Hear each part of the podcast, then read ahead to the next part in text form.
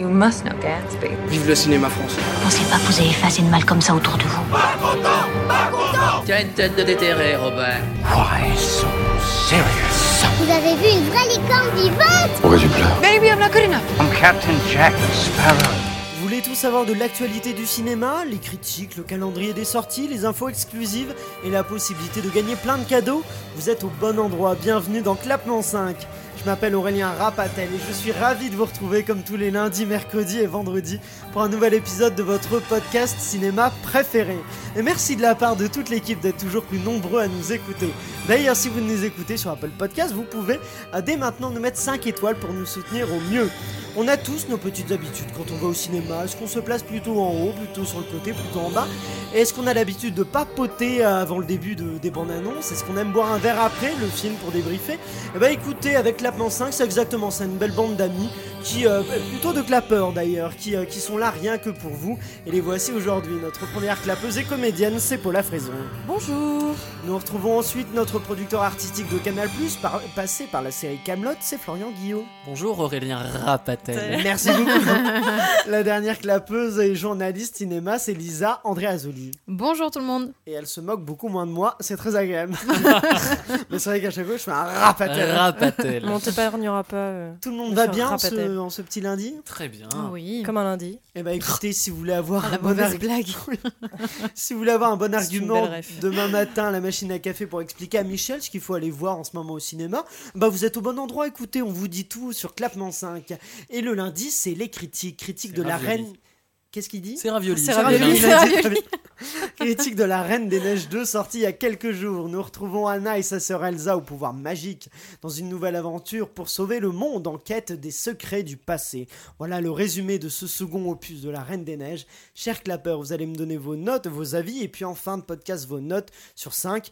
Euh, cinq claps c'est la meilleure, zéro c'est la moins bonne. On va commencer avec Thibaut, on va commencer avec notre spécialiste de l'animation, Florian Guillot.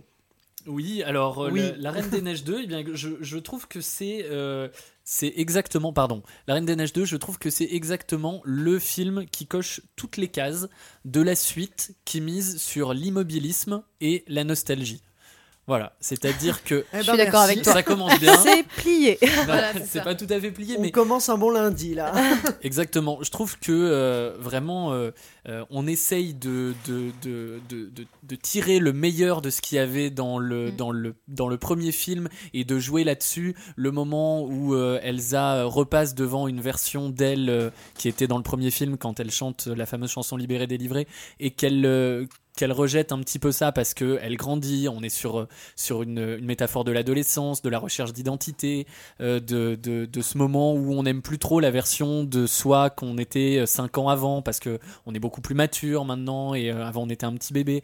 Euh, on essaye de on essaye toujours toujours dans ce film de se raccrocher à l'opus numéro un. Pourquoi ? Parce qu'ils n'ont aucune histoire à raconter dans le deux. Aucune histoire à raconter, les personnages n'ont aucun enjeu, le peu d'enjeux qu'ils ont et de choses à défendre, ce sont des choses qui sont tirées par les cheveux, de trouver des trucs avec les esprits, les, les je sais pas quoi, euh, Elsa qui se rend compte de, de choses qui lui reviennent du passé, enfin, c'est, ça n'a ni queue ni tête, c'est pour moi vraiment tiré par les cheveux.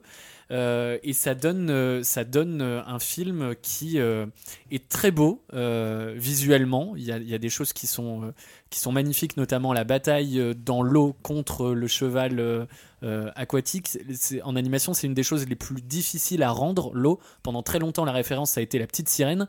Et après, il y a eu Le Monde de Nemo. Il n'y a rien entre. C'est-à-dire que vraiment, c'est, c'est des choses très compliquées à faire. Donc, il y a quand même quelques points positifs. C'est beau visuellement, mais scénaristiquement, c'est... C'est, c'est pas du tout abouti. J'ai une question, est-ce que tu avais aimé La Reine des Neiges un? J'avais bien aimé La Reine des Neiges un, mais pas adoré. C'est-à-dire que je sais qu'il y a des gens qui, pour qui, qui s'en sont fait une passion. J'ai bien aimé parce que j'ai bien aimé, j'ai bien aimé parce qu'ils ont raconté une histoire. Voilà, ils sont allés au bout de leur histoire. Il faut laisser ces personnages tranquilles maintenant. Ils sont allés au bout de leur histoire. Chacun avait des enjeux à défendre. Ils ont été réglés. Ils n'ont pas trouvé de, de, d'histoire et d'enjeux et d'objectifs suffisamment porteur pour que ces personnages repartent dans des quêtes. Les quêtes, elles sont vaines, elles sont inutiles. Tout est... Et, et le marqueur que je trouve personnellement le plus flagrant de ça, c'est dans les films, qu'ils soient d'animation ou pas, quand les personnages comprennent tout trop vite. Il y a eu...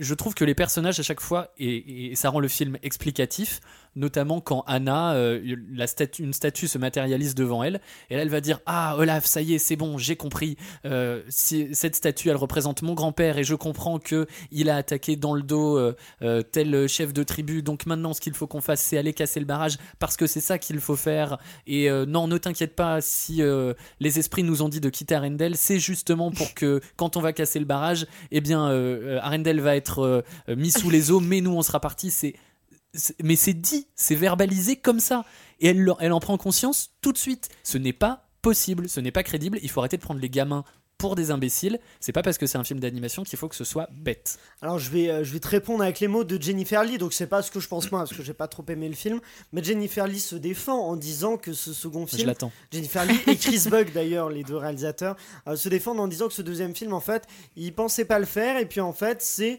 euh, quand ils se euh, quand ils se sont dit, mais en fait, les, tout le monde leur a demandé, mais alors, d'où viennent les pouvoirs d'Elsa, tout ça, et du coup, ils se sont dit, ah, mais il y a peut-être un truc à raconter dessus, et donc ils se sont dit, on va faire La Reine des Neiges deux pour, euh, pour raconter ça, voilà, c'est leur justification. Et eh ben d'accord, je, je mais suis dans pas ce cas-là, qu'elle soit valable non plus. Mais... Dans ce cas-là, faites le mieux, c'est-à-dire que faut vraiment qu'elle se, qu'elle, qu'elle ait envie d'aller euh, chercher ses pouvoirs. Il n'y a pas besoin d'aller chercher euh, des esprits qui, euh, qui, qui, j'en sais rien, se réveillent de je ne sais pas où. Elle est en droit de se poser cette question. Pourquoi est-ce qu'elle a des pouvoirs et pas sa sœur ? D'où ça vient ?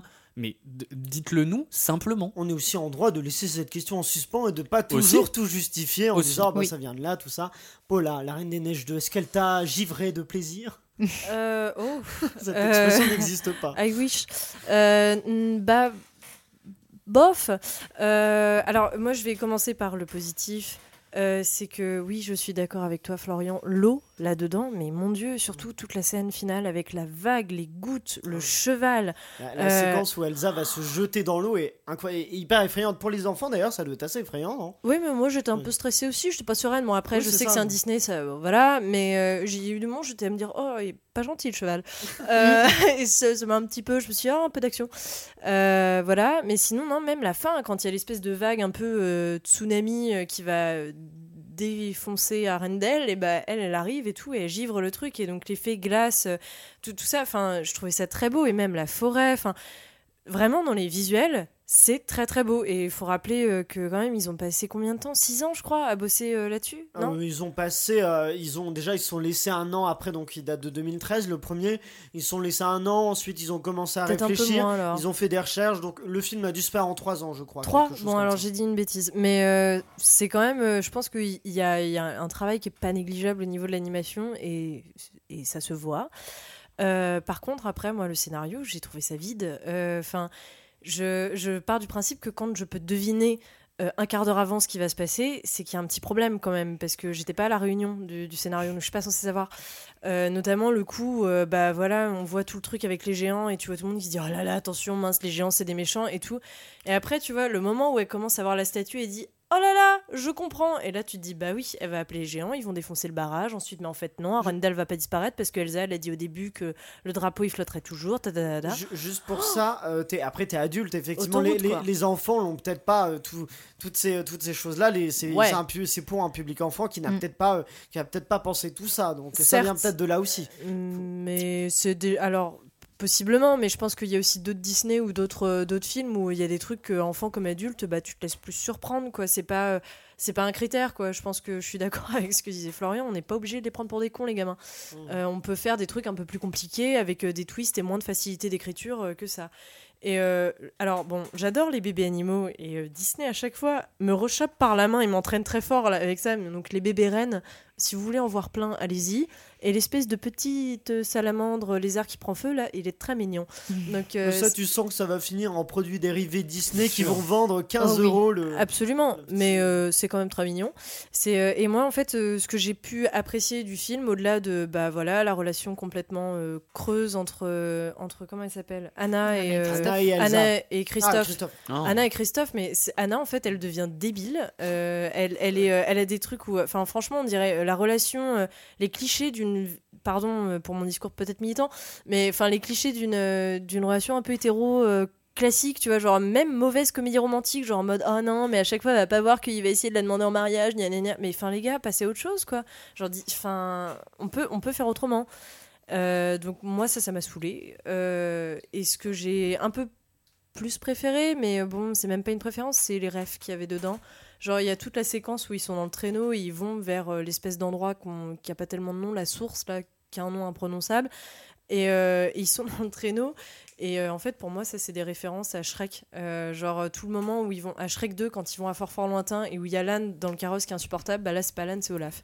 Moi ça m'a fait penser à ça, mais je suis pas sûr que ce soit une référence souhaitée de, de, de... Pour moi c'est quasiment plan par plan euh, les mêmes trucs, genre il y a oui, un plan vu hein. dessus, il y a un plan dans le virage, il y a un plan où ils descendent une côte et tout, c'est exactement la même chose, donc euh, bon c'est peut-être une, mais bon c'est peut-être pas vu comme un hommage ou quoi, mais en tout cas c'est monté pareil. Une question avant l'avis de Lisa, vous l'avez vu en V F ou en V O, Florian ? En V O. En V O. Moi Paula. V O aussi. Moi V F. Et moi aussi et V F. Euh... Donc comme ça on est à moitié-moitié de, ouais. de, de langue. Ouais, si je dois conclure ouais. euh, sur euh, ce que j'ai à dire, moi je pense que c'est quand même... Euh, c'est très beau visuellement, scénaristiquement c'est quand même, ça, ça va pas et il euh, n'y a pas grand-chose pour relever le niveau. Euh, même s'ils essayent de faire, euh, tu vois, de jouer avec les leviers habituels, des petits animaux, des petits trucs mignons et tout, euh, des sidekicks euh, sympas. Et euh, moi le seul truc qui m'a un peu euh, que j'avais vu parce que j'étais un peu influencée probablement ce que j'ai vu sur les réseaux de beaucoup de gens dans la communauté L G B T Q I plus, qui, euh, qui parlaient en fait d'une forme de lecture euh, bah, un peu L G B T quoi, de Elsa comme un personnage qui, bah, voilà, qui se fait un peu son coming out à elle-même, et cetera. Moi ça je l'ai beaucoup vu dans le... J'ai, j'ai compris comment on pouvait avoir cette, le- cette lecture-là à partir du moment où elle, elle est toute seule, elle se coupe de sa famille, elle traverse, elle traverse un peu tout un passage comme ça et elle sort de la grotte un peu euh, toute changée. Je peux comprendre comment on peut avoir cette lecture-là, voilà. Donc euh, ça m'a, c'est à peu près euh, le seul truc. Je me suis dit, bon, c'est c'est lisible un peu autrement, mais bon, c'est, même euh, c'est pas un film qui traite de ce sujet-là, et c'est pas et, et si c'était voué à faire une lecture discrète de ça, je trouve que quand même ils auraient pu mieux faire. Voilà. Lisa, quel est ton avis sur La Reine des Neiges euh, Bah le problème c'est que euh, ils ont beaucoup beaucoup dit de choses que je pensais, donc euh, j'ai. Comment plus... peux-tu compléter voilà, voilà. Comment je peux compléter euh, Je pense que je vais juste rejoindre euh, un truc qu'a dit euh, Paula. Euh, à un moment en fait, euh, c'est vrai que Anna, elle a comparé. Euh, moi j'avais bien aimé le un. Euh, voilà, c'était pas non plus euh, le Disney euh, genre en, top, en top de liste, mais euh, j'avais bien aimé voilà, le personnage d'Anna, puisque c'était, elle était censée être courageuse, euh, entreprenante et tout, donc euh, une figure assez sympathique. Et là, euh, mis à part le fait que ça soit le couple un peu hétérocentré, en mode euh, il va pas cramer, enfin, euh, elle va pas cramer, machin, nanana, moi c'était les. Ré- parce que ça, à la limite, bon, allez, vas-y, on passe, c'est pas grave. Moi, ce qui m'a vraiment mais, choquée, c'était le côté euh, crise de nerfs. De Anne... Enfin, pas crise de nerfs, mais euh, à un moment, il lui dit euh, « Oui, c'est vrai que t'étais un peu folle. »« Quoi, je suis folle ? Moi, je suis folle !» Ah, bah, wow, wow. Alors, enfin, moi, c'était, c'est un comportement qui, qui est un peu... Euh... Cliché hystérique, je trouve. Voilà, merci. J'ai, Exactement ouais, ça. Cliché hystérique. Et euh, moi, je pense que c'est plus du tout le genre de comportement qu'on peut montrer dans un dessin mais animé, enfin, c'est, ça n'a pas sa place. Je pense qu'ils n'ont pas voulu le faire comme ça, ils ont voulu le montrer, le personnage très euh, spontané, vif euh, d'Anna, ouais, tu sais, qui, est, euh... qui est toujours en train de euh, faire un truc, tout ça, en train de réagir, et du coup... Mais ça devient mais, cliché. Mais ça, oui, voilà, ça devient, ça devient cliché, cliché ça... et à la limite, j'aurais préféré que, à chaque fois, elle ne comprenne pas, enfin, pas qu'elle ne comprenne pas, mais qu'elle ignore les avances de Christophe, tu vois, ouais. Dans le sens où euh, elle est peut-être... Moi, dans le scénario, j'aurais plus imaginé la nana trop prise de tête. Enfin, elle est tellement prise par l'aventure, mmh. par euh, le bien-être de sa sœur, qu'elle voit pas son copain. Mmh. Ça, à la limite, voilà. Mais là, c'est euh, vraiment, je fais des crises, je suis hystérique, et ça fait un peu la bonne femme hystérique, quoi. Ouais. C'est euh, non, non, mmh. les gars, on peut pas montrer ça, c'est pas normal. Alors que vous êtes censé avoir une un, une héroïne courageuse qui va à l'aventure et tout, quoi.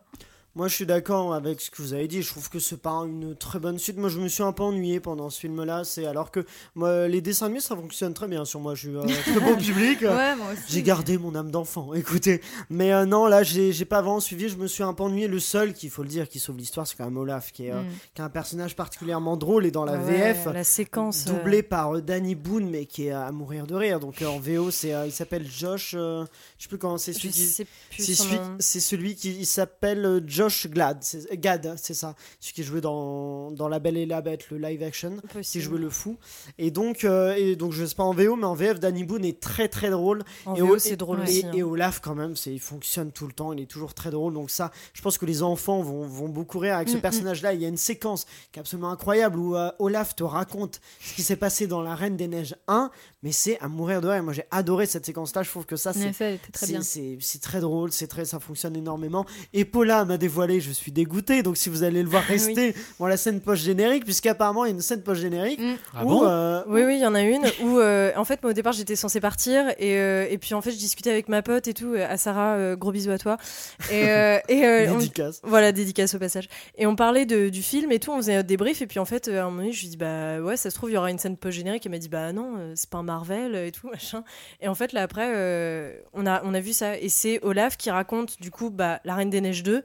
Et, euh, et, et il fait tout le pitch en mode genre ah ouais et machin meurt et machin meurt mais bah, machin que... revient et tout. Bon, j'ai spoilé, désolé. Comme euh, comme la première, je crois qu'on a bien spoilé là. Ouais. D'accord. Que, comme ce qu'il fait la première comme fois. Comme ce qu'il fait la, la première fois, mais avec le le deux et, c'est, euh, c'est et il le fait vite drôle. Fait, c'est mignon et ça fait ouais, c'est vrai que ça fait un peu comme les Marvel et tout, mais c'était. Euh...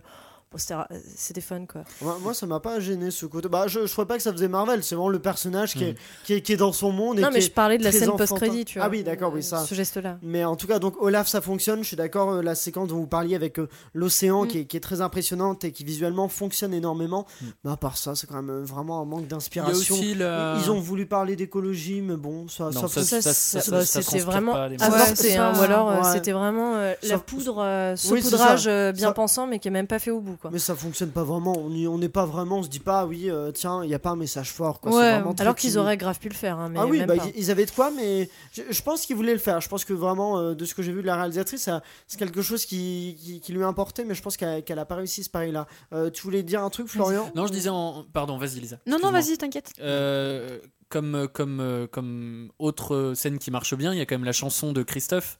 Oh. Qui est alors peut-être, peut-être bah, j'allais, j'allais parler des chansons. Bah voilà, c'est pour ça. Non mais vas-y, je te laisse. Bah, moi aussi.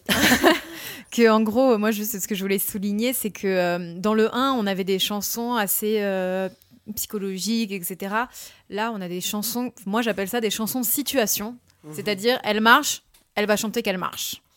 Oui. Euh, on n'est pas dans Dora l'exploratrice. Au bout d'un moment, voilà, euh, on, a, on a dit hein, les enfants, ils sont pas bêtes et ils voient les mêmes choses que nous. Et les chansons, on tombe vraiment comme un cheveu sur la soupe. Ouais. Ça, c'est très mal amené, je trouve. C'est, c'est super, c'est, c'est très cli- mal amené. Cliché comédie musicale, vraiment. Ah, oui, quoi, je me suis tout dit, à bon, fait. Bah... Et bah justement, là, c'est la chanson de, euh, de Christophe.